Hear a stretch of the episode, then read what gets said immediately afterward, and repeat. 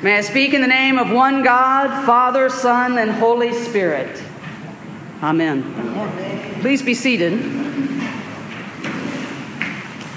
And please excuse me, I don't normally have to take a sip of something, but the weather is giving me a problem with my throat, and I want to keep my voice for this. So, so pardon my, my sipping. Uh,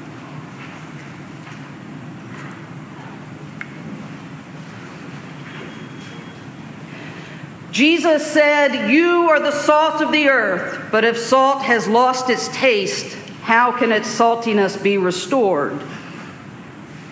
You are the light of the world. A city built on a hill cannot be hid. No one, after lighting a lamp, puts it under the bushel basket, but on the lampstand, and it gives light to all in the house.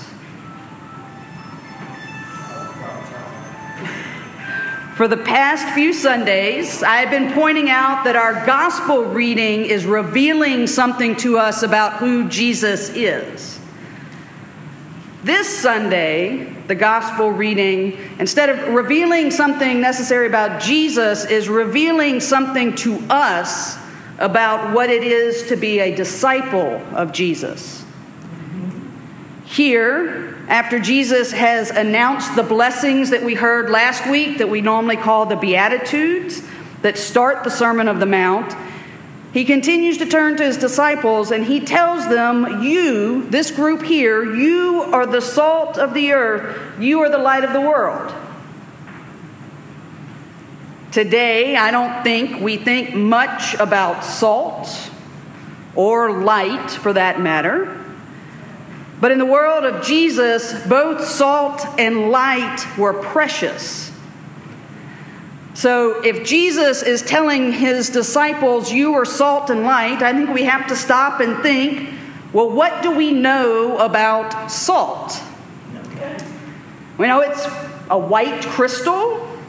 It's a mineral that occurs in nature. We don't have to make it, we can just get it out of the ground.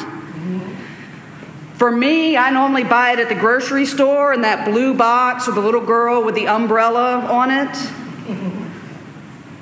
We also know that salt is essential to life. Like you have to have salt, not too much, but you have to have salt because salt helps make up the fluid and tissue and muscles that let us walk and move around. We know that our bodies are made to detect salt. Like there's parts of our tongues that are just there to say, hey, this is salty food and you should eat it. In Jesus' day, the biggest use for salt was preserving food.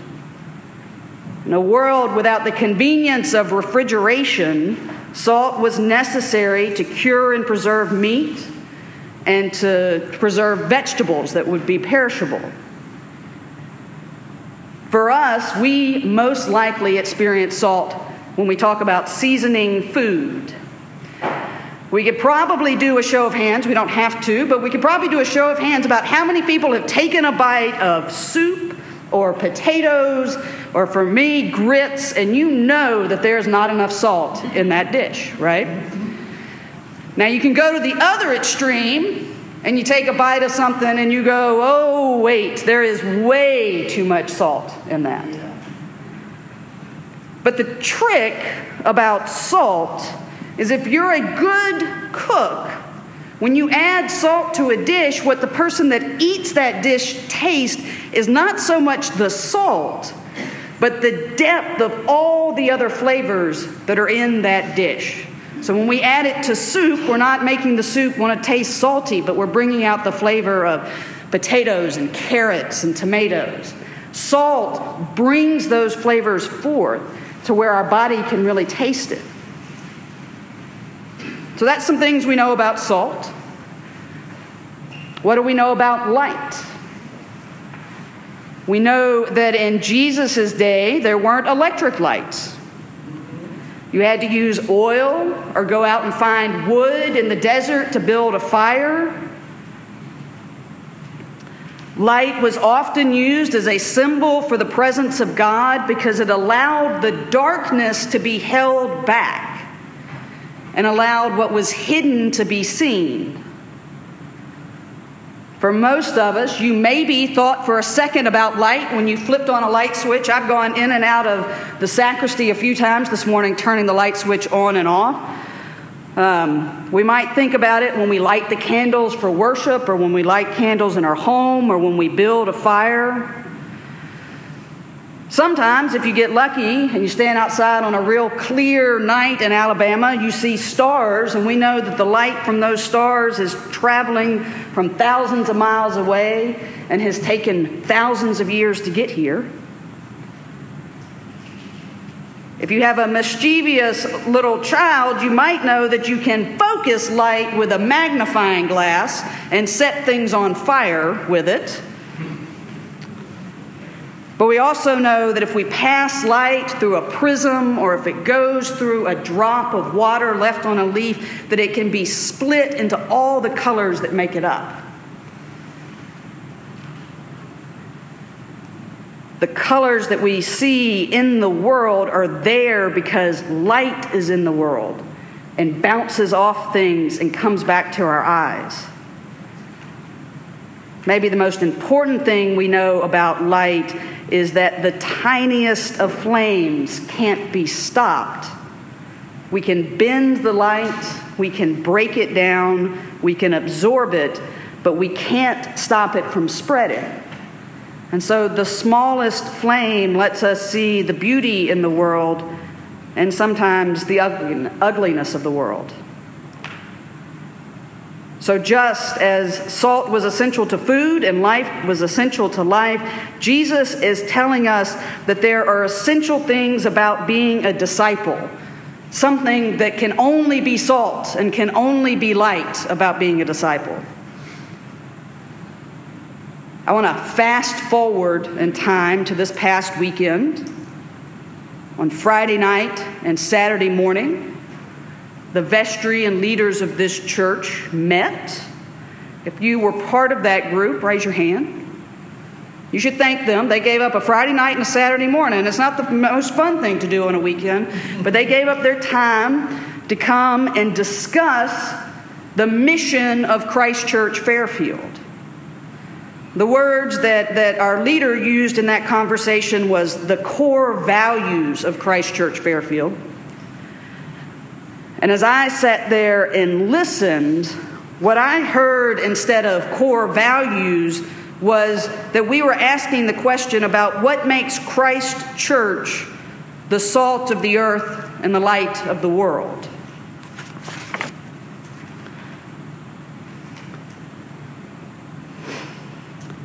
In those conversations, after battling traffic on the interstate going through downtown, giving up time with family and friends. We looked at the great and wonderful things that we do at Christ Church, but we also didn't gloss over or ignore the difficulties that we have financial difficulties in our community. We named those anxieties and fear, but we set them to the side and centered on finding our light and our saltiness. If you've ever been to a church meeting like this, we love to use giant pieces of newsprint, so these big poster sized pieces of paper.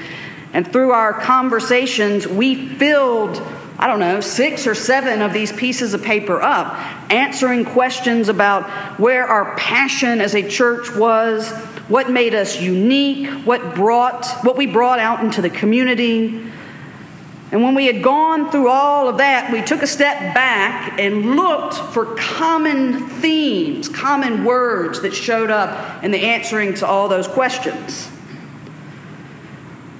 And I would dare say that we found our salt and our light. Our saltiness is the way in the way that we preserve life and add depth of flavor to our community both in the church and in the world is certainly the love that we share. It is not simple, mushy Hallmark kind of love, but is Jesus kind of love. It's the kind of love that values relationship in spite of disagreement. And it's a kind of love that really values the diversity of who we are sitting in the pews right now. It's kind of love that meets us where we are, but invites us into transformation.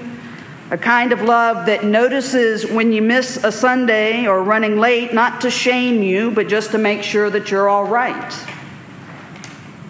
It's the kind of love that says, bring your fear, bring your brokenness, your anxiety to this place.